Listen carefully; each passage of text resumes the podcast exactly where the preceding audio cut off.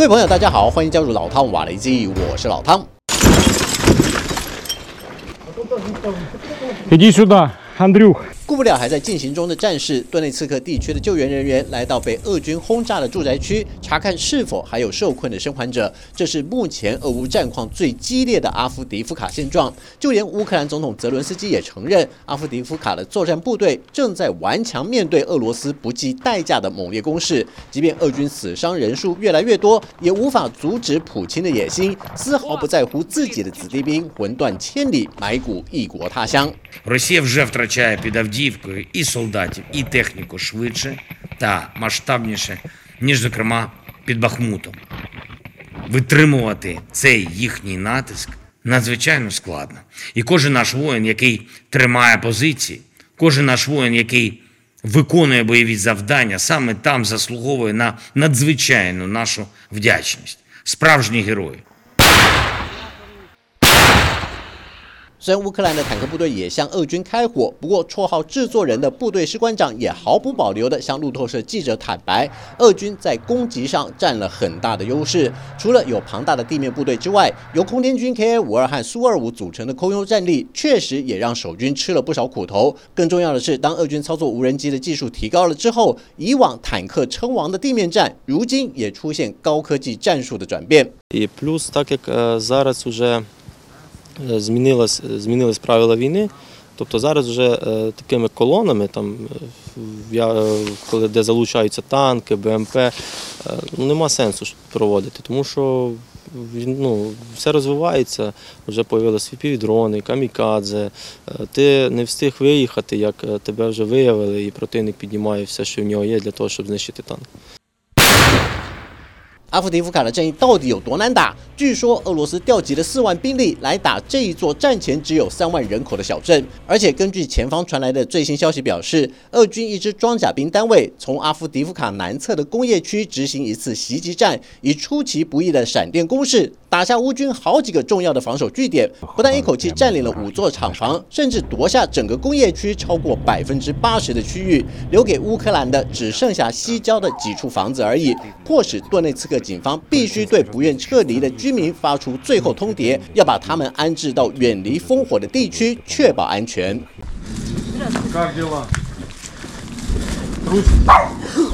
根据俄罗斯媒体电报频道的报道俄军使用大量榴弹炮和火箭攻击乌克兰阵地迫使守军撤出战线。另一方面外传在东北部的戈尔罗夫卡地区乌克兰部队一度试图向迈奥尔斯凯方向进攻却遭到俄军步炮联合打击。历经四个多小时的激战乌克兰部队宣告失利大约有两个排的官兵在战斗中阵亡。甚至还有消息指出最让乌军气愤的是俄罗斯更在西米克维地区采取投掷集束弹的大规模轰炸，除了造成官兵重大伤亡之外，更把乌克兰从二零一四年以来修筑的各种防御工事全数破坏殆尽。部分乌克兰军事专家认为，俄罗斯就是准备当乌克兰丢掉阿夫迪夫卡突出部之后，能让这座战略重镇转为打击乌克兰部队的出口。即便有情报显示，乌克兰正在构筑新的防守线，万一真的丢掉阿夫迪夫卡，新的防御工事能够把防线拉平，让俄军不至于继续向前冒进，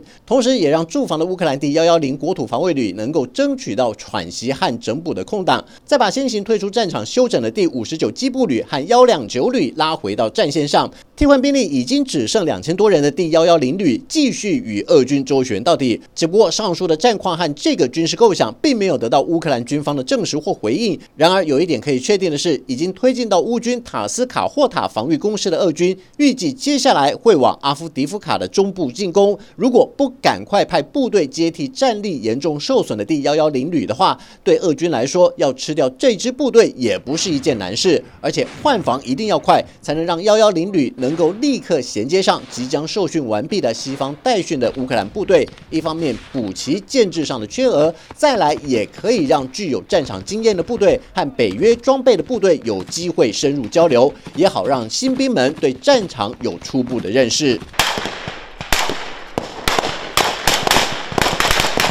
由法国代训的七千名乌克兰官士兵，在经过为期四个星期的密集训练下，已经具备各种作战技巧和能力。他们不但能在废墟中找到很好的射击位置，也能透过密集的火力掩护，让同袍在推进过程中不会因为缺少自家人的保护而成为敌火下的牺牲者。根据美国五角大厦统计，过去十七个月以来，美国、英国、德国和法国一共训练了近五万名乌克兰官士兵，除了指导他们使用枪械、投掷手榴弹、战斗运动要领以及野战救护等专业知识外，也向他们解释了战术理论以及如何应用的实物操作，让这批乌克兰官兵未来在战场上能够活学活用，既能保护自己，也能协助同袍。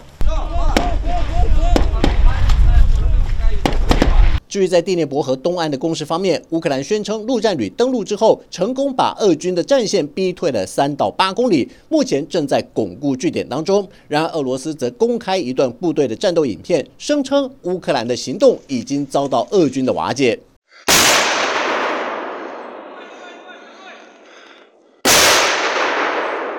俄罗斯国防部宣称，隶属黑海舰队的第八幺零近卫海军步兵旅官兵在第聂伯河左岸与来袭的乌克兰陆战队发生激烈战斗。第八幺零海步旅在炮兵和空天军的立体协助下击退了入侵者。俄军表示，从高空侦察的画面可以看到，乌克兰陆战旅的一侧依托在河流与沼泽地之间，另外一侧则暴露在俄军的阵地前沿。显然，指挥官和部队在命令下达和战术执行上出现了非常大的落差，也是俄军能够阻断。乌克兰行动的制胜原因。不过，路透社则表示，目前还无法确认这支影片的真实性。依据英国军情部门的资料显示，尽管乌克兰已经进入冬季，不过各部队的行动依旧进行中。战事焦灼的地区，两军也互有攻防，继续僵持不下。好了，就到这里，我们下次见。